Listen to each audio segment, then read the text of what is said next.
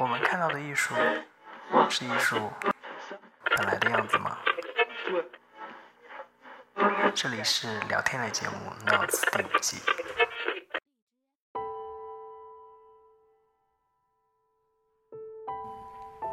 嗨，Hello，各位听众。嗯，为什么我有点莫名的小紧张？我也不知道。嗯，之前呃听过我之前节目的人，是不是其实压根不知道，就是这么不深沉的男主播到底叫什么？现在现在大多数人叫我公孙，不过呢这些不重要哈。感谢你依然在收听这个节目。那这一期呢是第五季开播的先导。那第五季第五季已经到第五季嘞。我也小小的诧异了一下，竟然到第五季了。然后上周在录第四季的那个独白总结的时候，我说我最近有一些呃感受，就是关于自己独自坚持在做这件事情的这个感觉，的确会觉得越做越有，就是现在会有一些孤单的感觉吧。但是，但是我并不想在这儿表表达什么负面的意义啊，只是想说，就是每一步其实都是。挺艰难的，啊，这一期我会讲一讲我为什么要做第五季少有意这个主题，然后再表达一下非负面的、积极的、懦弱的感觉。我在说什么？好好，我 言归正传哈。嗯，往季的出发点呢，都是基于对某一个主题的探索欲，这一季其实也不例外。但是的确在探索这个过程当中啊，就在寻找的过程当中有一些挣扎。大概做到第三季的中途的时候，当时对有几个方向的兴趣呢，差不多是同时产生的。比如说那个旅行的见闻，这个是始于第二季少云游的做完之后的一个小遗憾。再比如说一些职场的话题的吐槽，可能就是因为最近我失业状态，然后听到我身边朋友。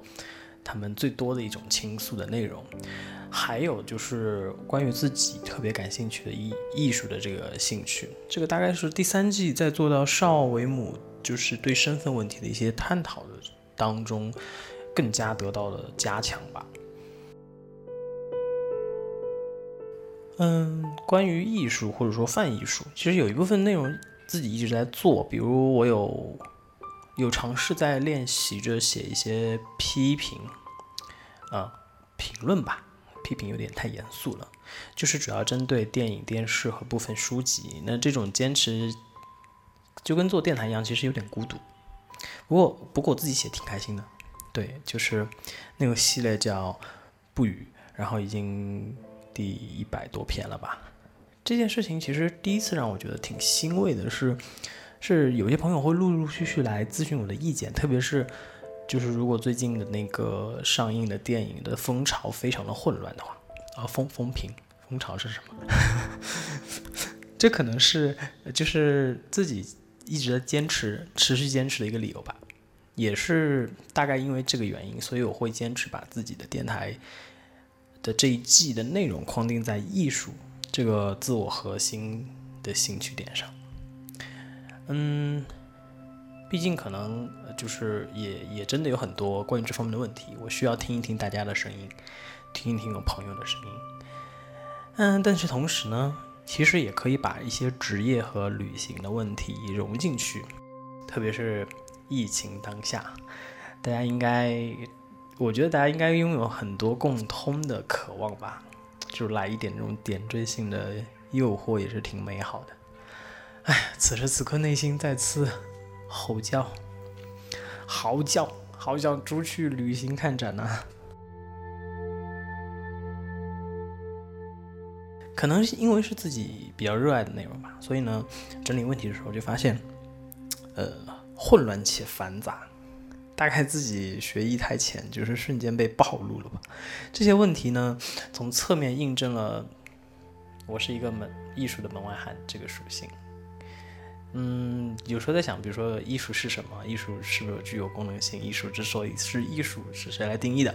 然后问完这些之后，就觉得自己，哎，就是感觉在研究一门玄学，就是没有特别的针对性吧，这些问题就是可能太太泛了，觉得他这样做出来可能既不适合大家听，也不适合一些就是这个领域的专业人士听。但这种感觉其实很像我之前在艺术职场的那种境遇，就是身边会存在一些就是那种高不成低不就的从业者，然后就对我这种门外汉各种职场霸凌。但是好在我也在之前的过程当中，在那种艰难的环境中认识了一些可交的朋友，也是从另一个层面吧，就促成了这一季完成的可能性。当然，我承认整理问题的时候。很混乱，还有一部分原因是因为刚做完类似哲学的这个感情记，所以呢，思绪还没有就那么专业到立刻可以做这个转换。我此时此刻甚至在想，甚至觉得我这一季在做的主题是我和艺术的婚姻关系。这种就是困难而且混乱的感觉，应该知道万事开头难吧。可能是一种惯性，也可能是本来就对于要经历的事情，在在我周遭发生的这些见闻的相关性，然后这些所见所闻对我来说有些失望吧。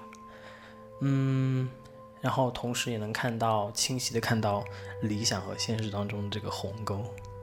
平时有时候跟朋友吐槽，我就觉得现在生活在成都嘛，就觉得成成都实在没有什么高质量的展览。